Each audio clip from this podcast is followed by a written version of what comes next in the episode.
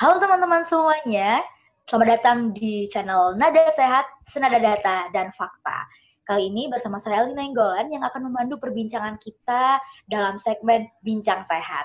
Nah, segmen Bincang Sehat kali ini kita akan membahas mengenai kisah pengabdian dari seorang dokter muda yang lagi magang ataupun juga baru selesai magang internship dokter ya di Pulau Borneo, Kalimantan, tepatnya di Banjarbaru, teman-teman semuanya. Nah, tapi sebelum kita kenalan langsung bersama dengan narasumber kita pada hari ini, kita akan memperkenalkan dulu sedikit apa sih sebenarnya Nada Sehat itu. Jadi Nada Sehat ini, teman-teman, adalah sebuah platform yang wadah rujukan informasi kesehatan yang khusus untuk milenial-milenial nih ya, berbasis dengan data dan hmm. juga fakta, seperti itu. Jadi semangatnya dari Nada Sehat ini adalah kita pengen menjernihkan persaluran informasi-informasi tentang kesehatan di sosial media Nah, lewat mana saja? Kita punya banyak sekali wadah, mulai dari website, Instagram, YouTube, sampai juga dengan Spotify, tempat nanti kita akan share podcast kita pada hari ini juga tentu saja. Nah, jadi untuk teman-teman semuanya ya, Nada Set ini merupakan rujukan yang perlu banget untuk teman-teman semua akses karena apa? Karena di sini kita ingin mencoba untuk uh, memberikan informasi-informasi tentang kesehatan yang sesuai dengan fakta dan juga data agar juga semua informasi terkait kesehatan ini tidak ada misinformasi ataupun juga informasi-informasi yang salah di tengah-tengah milenial. Apalagi sekarang ini sudah banyak sekali ya perkembangan informasi yang tentunya semua orang bisa berbicara dan juga bisa menyalurkan informasi, tapi belum tentu semuanya hmm. Nah, di Nada Sehat ini yang memang dibawahi oleh semua dokter-dokter muda dan juga orang-orang yang berkompeten di bidangnya, kita mencoba untuk menghadirkan informasi-informasi yang terjernih dan juga terpercaya berdasarkan data dan juga fakta. Seperti itu. Nah, kali ini dalam bincang sehat kita yang pertama ini ya, yang pertama kita mengundang salah satu narasumber yang luar biasa. Beliau adalah seorang dokter muda, perempuan pula ya, dan juga uh, magangnya juga jauh nih internshipnya uh, di salah satu pulau di Indonesia ya di Kalimantan khususnya di Banjarbaru. Nah hari ini langsung saja kita sambut kedatangan dari Dr. Debi Sundari Boru Ginting. Selamat datang Mbak Debi, Dr. Debi selamat datang. Halo. Oke, ini kita duet maut boru Batak ya di hari ini. iya. duet maut ya ada baru ginting dan juga baru nenggolan hari ini ya di baru nenggolan Oke, okay. nah hari ini bersama dengan Dokter Debbie ya kita pertama-tama pengen tahu dulu nih dok, uh, bagaimana kira-kira awalnya ya dan juga apa sih sebenarnya internship dokter itu kayak gitu kan karena mungkin teman-teman di luar sana masih belum tahu oh ternyata dokter tuh juga ada internshipnya ya seperti itu mungkin hmm. bisa dijelaskan dulu sama dokter uh, apa sih itu sebenarnya uh, dokter hmm. internship seperti itu silahkan dokter. Oke okay. hmm. jadi kalau dokter internship itu adalah program dari Kemenkes sendiri untuk memfasilitasi dokter-dokter yang baru lulus dari UKM PPD. Jadi kalau kita itu, kalau dokter itu kita itu kuliah dulu selama tiga setengah tahun minimal uh, di salah satu universitas. Setelah uh, mengikuti atau enggak dokter muda, itu uh, biasanya di rumah sakit. Kita tuh dilatih selama satu satu sampai dua tahun tergantung masing-masing universitas. Dan setelah itu setelah kita dinyatakan lulus OAS selanjutnya kita ikut ujian UKM PPD ujian kompetensi mahasiswa pendidik apa uh, apa program dokter gitu ya dokter. Kita mengikuti ujian UKM PPD kalau dinyatakan lulus baru kita dibolehkan untuk praktek. Tapi prakteknya itu sementara masih intensif memang sudah di, dikasih gaji tapi masih dalam pengawasan dokter definitif masing-masing rumah sakit gitu. Jadi selama uh, kita internship itu kita milih untuk di salah satu rumah sakit yang ada di Indonesia yang dibuka itu ada empat batch, batch satu sampai batch empat. Uh, setiap batch itu uh, berlangsung satu tahun. Untuk yang selama ini berlangsung berlangsung satu tahun selama satu tahun kita ditempatkan di masing-masing stase. Yang pertama tuh ada puskesmas, ada uh, eh, IGD, yang ketiga ada ruangan. Jadi kita masing-masing jalanin selama empat bulan, empat bulan, empat bulan. Dan selama itu kita nggak boleh praktek di luar lain, tempat lain, cuman boleh pra, uh, di rumah sakit yang sudah kita tuju tadi dan surat tanda registrasi yang kita dapat itu STR-nya masih STR internship. Dan setelah dinyatakan lulus, dinyatakan selesai internshipnya barulah kita uh, boleh uh, praktek mandiri atau enggak uh, uh, STR secara definitif sebagai dokter umum. Gitu. Oke. Okay. Tapi berarti ini uh, nggak wajib berarti begitu ya dok ya?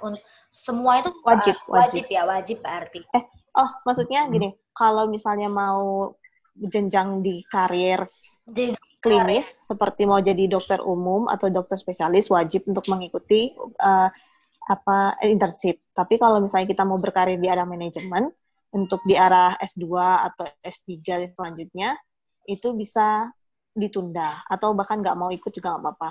Tapi intinya ini ber, uh, di di apa ditujukan untuk mendapatkan STR yang sebagai syarat kita untuk praktek klinis di rumah sakit atau di klinik. Gitu. Oke, okay, begitu ya. Nah, uh, Dokter Debbie ini kan hmm. lulusannya FK UNER nih, FK UNER kan uh, lulus dari FK UNER hmm. dan uh, kebetulan asalnya dokter sendiri ini kelahirannya di Medan ya dokter ya? Nah, jadi udah dari yeah. Medan, besar, dan akhirnya kuliah di FK UNER di Surabaya, di Pulau Jawa. Tapi kok memutuskan untuk internshipnya ini di Kalimantan gitu loh, lumayan jauh kan. Kenapa nggak, yeah. kenapa nggak coba ya di Jawa, ataupun memang kembali ke uh, apa uh, kampung halaman di Medan misalkan ya kenapa kok memutuskan di Kalimantan boleh di share nggak nih dok alasannya apa sih milih Kalimantan gitu hmm. Banyak pertimbangannya sih cuman salah satu yang paling besar itu karena aku itu memang lahir di Medan, tapi sudah sekitar 18 tahun itu udah di Banjarbaru. Nah, oh. jadi udah menetap di Banjarbaru dan aku kuliah di Surabaya. Terus mikir-mikir juga pas pertimbangan-pertimbangan beberapa ngambil option mau stay di Jawa aja atau uh, mau ke coba ke Medan, balik ke kampung halaman atau mau stay atau mau balik lagi di Banjarbaru. Kurang lebih kayak merasa kayak tan awal aku masuk kedokteran di UNER itu memang Kalimantan. Punya meng mengaplikasikan ilmunya lebih banyak di Kalimantan karena uh, merasa kayak di Kalimantan itu sebetulnya banyak potensi-potensi yang lain yang eh, dokter-dokter apa potensi-potensi uh, lain yang masih belum tergali di Kalimantan. Jadi ya sudah balik aja ke Banjarbaru gitu. Oke, berarti memang pengen membangun juga di uh, kota tempat tumbuh dan besar ya istilahnya ya dokter ya. Iya. Oke, tapi kan tentu hmm. pasti ada perbedaan dari dokter dulu sebelum uh, walaupun besar di Banjarbaru ya, tapi kan waktu itu belum hmm. jadi dokter. Nah, pada saat kembali hmm. menjadi dokter itu kira-kira uh, apa kesan pertama melihat kondisi kesehatan di Banjarbaru tuh setelah dokter menjadi dokter lah istilahnya kayak gitu. Mungkin ada pandangan hmm. yang berbeda seperti itu dok tentang kondisi kesehatan, fasilitas kesehatan di Kota Banjarbaru sendiri seperti apa dok? Pas pertama aku internship di sini, aku kan masuknya itu di puskesmas ya, di puskesmas langsung. Dan itu puskesmasnya itu di daerah Cempaka. Di daerah Cempaka itu tempat yang lumayan tertinggal dari daerah-daerah lain yang dari Banjarbaru.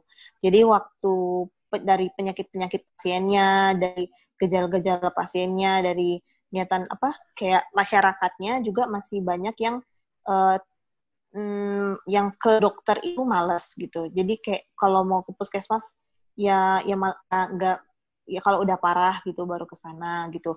Jadi aku melihat bahwa edukasi-edukasi yang diberikan ke daerah Cempaka khususnya itu masih kurang, masih banyak yang belum maksimal.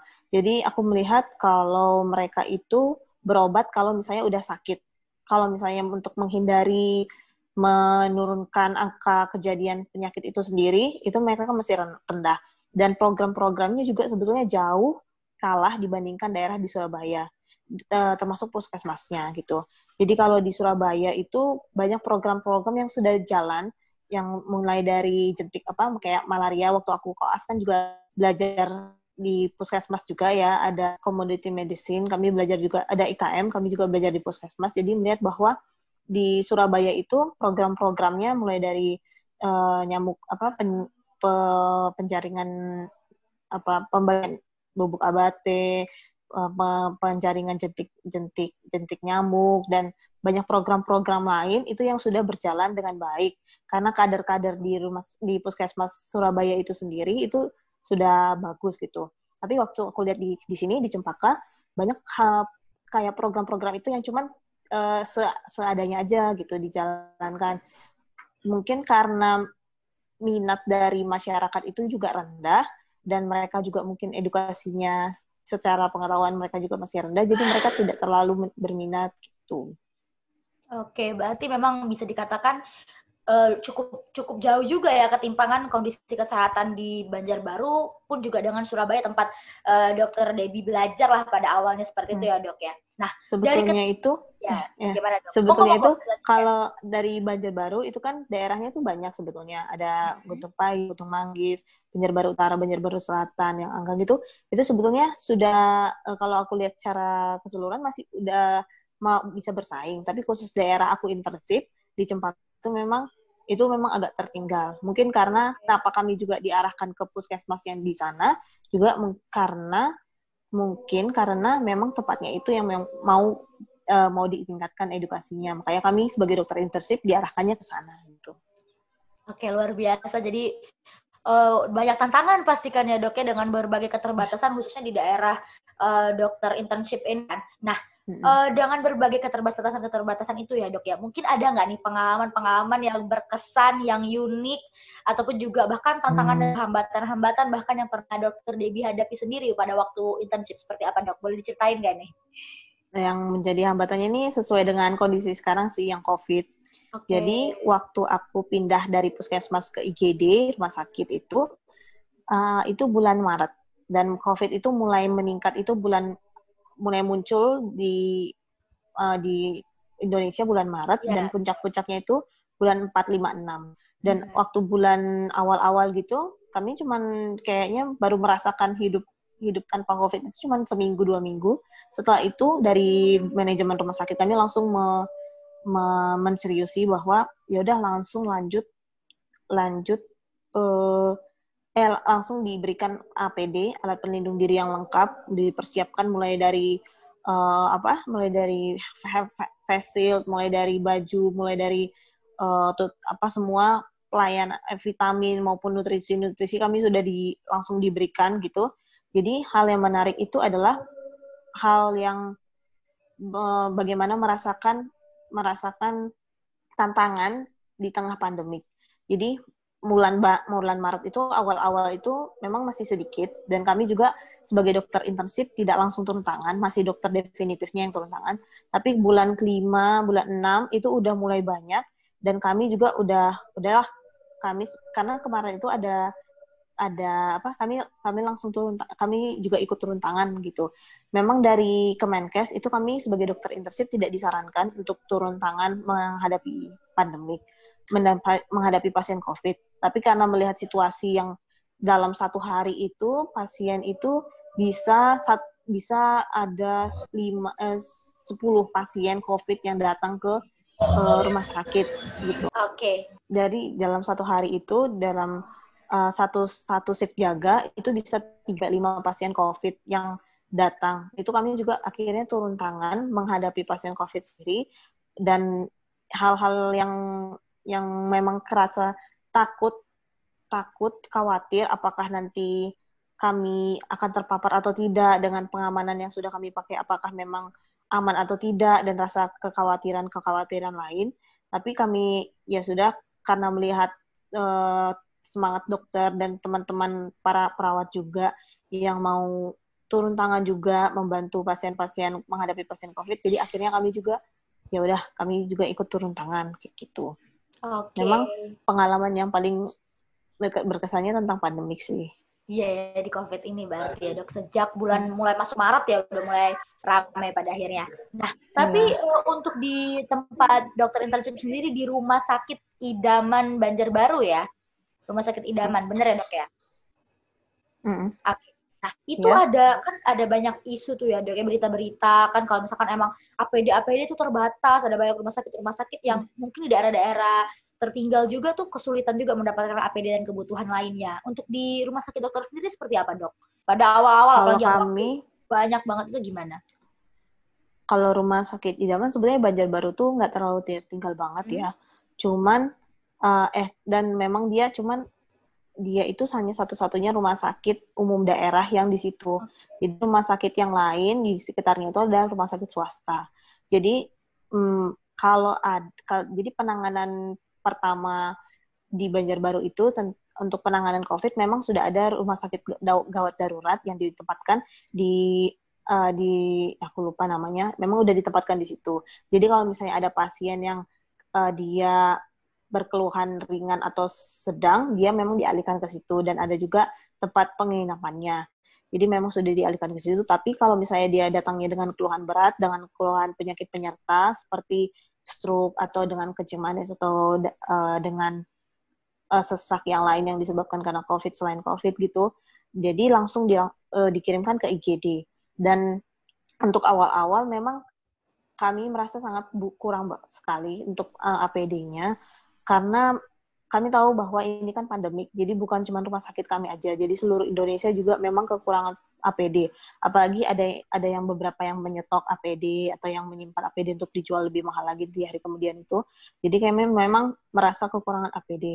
Tapi setelah hari berlangsung gitu banyak kiriman-kiriman dari eh, perusahaan-perusahaan di di Banjarbaru khususnya di Kalimantan Selatan khususnya yang memberikan bantuan-bantuan kepada kami uh, APD APD.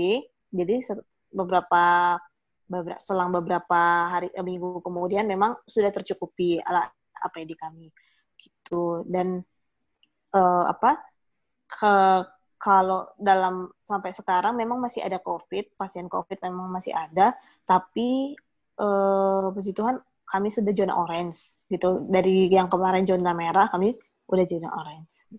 Oke oke dok. Nah tapi berarti selama ini ya untuk uh, di tempat dokter intensif sendiri ya di Banjarbaru khususnya di daerah yang tempat dokter intensif itu kira-kira emang warga-warga di sekitar masyarakat itu masih patuh protokol kesehatan atau enggak nih menurut pandangannya dokter Debbie gimana dok? Nah kami itu memang kesulitan yang paling berat itu adalah untuk muda-mudinya. Jadi kayak hmm uh, mereka kan kami itu di Banjarbaru ada identik di lapangan Murjani. Di lapangan Murjani itu memang uh, tempat nongkrong-nongkrong, nongkrong-nongkrong para anak-anak muda gitu ya. Jadi memang yang paling sulit itu adalah meng mengatur orang-orang yang lagi nongkrong-nongkrong baik di Murjani ataupun di tempat lain di kafe-kafe kecil gitu.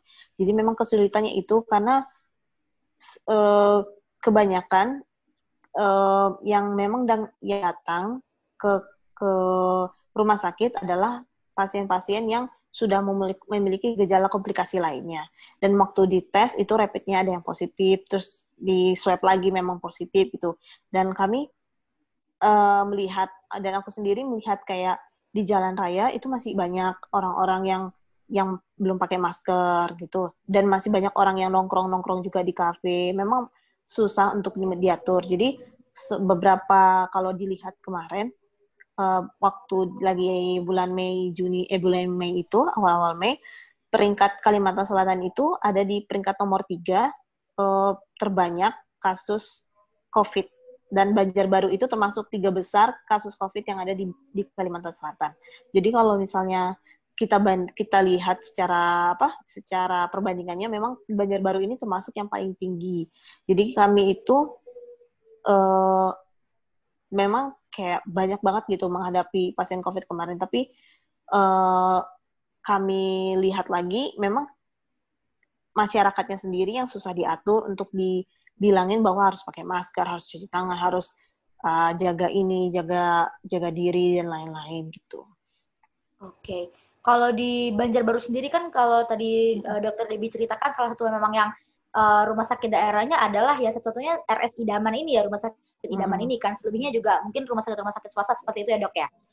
Hmm. Nah kira-kira untuk dari pemerintah sendiri dok apa ya kira-kira uh, sepengetahuan dokter Debbie ini perannya untuk benar-benar membantu rumah sakit rumah sakit dalam hal pendisiplinan masyarakat ini supaya sesuai protokol kesehatan seperti itu ada nggak kalau dari pandangan dokter Debbie sendiri gimana dok? Kalau saya lihat sudah ada kalau sekarang uh, apa beberapa pas awal puncak-puncaknya itu memang sudah ada kayak uh, Bapenas itu eh, Bapen, eh Babinsar, Babinsar itu sudah turun tangan langsung ke pasar-pasar, memberikan masker kepada orang-orang yang jualan di pasar gitu ya, memberikan masker langsung mm-hmm. kepada ibu-ibu atau bapak-bapak pengunjung uh, apa uh, uh, apa kayak pasar uh, apa uh, tempat pusat perbelanja, perbelanjaan yang lainnya gitu. Di kafe juga dilakukan sidak khususnya kemarin tuh yang di tempat uh, lapangan Mojani itu itu memang uh, dikasih uh, masker, diawasi, di apa disuruh di, di social distancing dan memang pasar-pasar itu juga udah dipisahkan antara pedagang satu sama pedagang lainnya harus ada jaraknya kurang lebih satu meter gitu. Memang dari usaha pemerintah juga memang sudah mulai bertahap menjadi bagus gitu.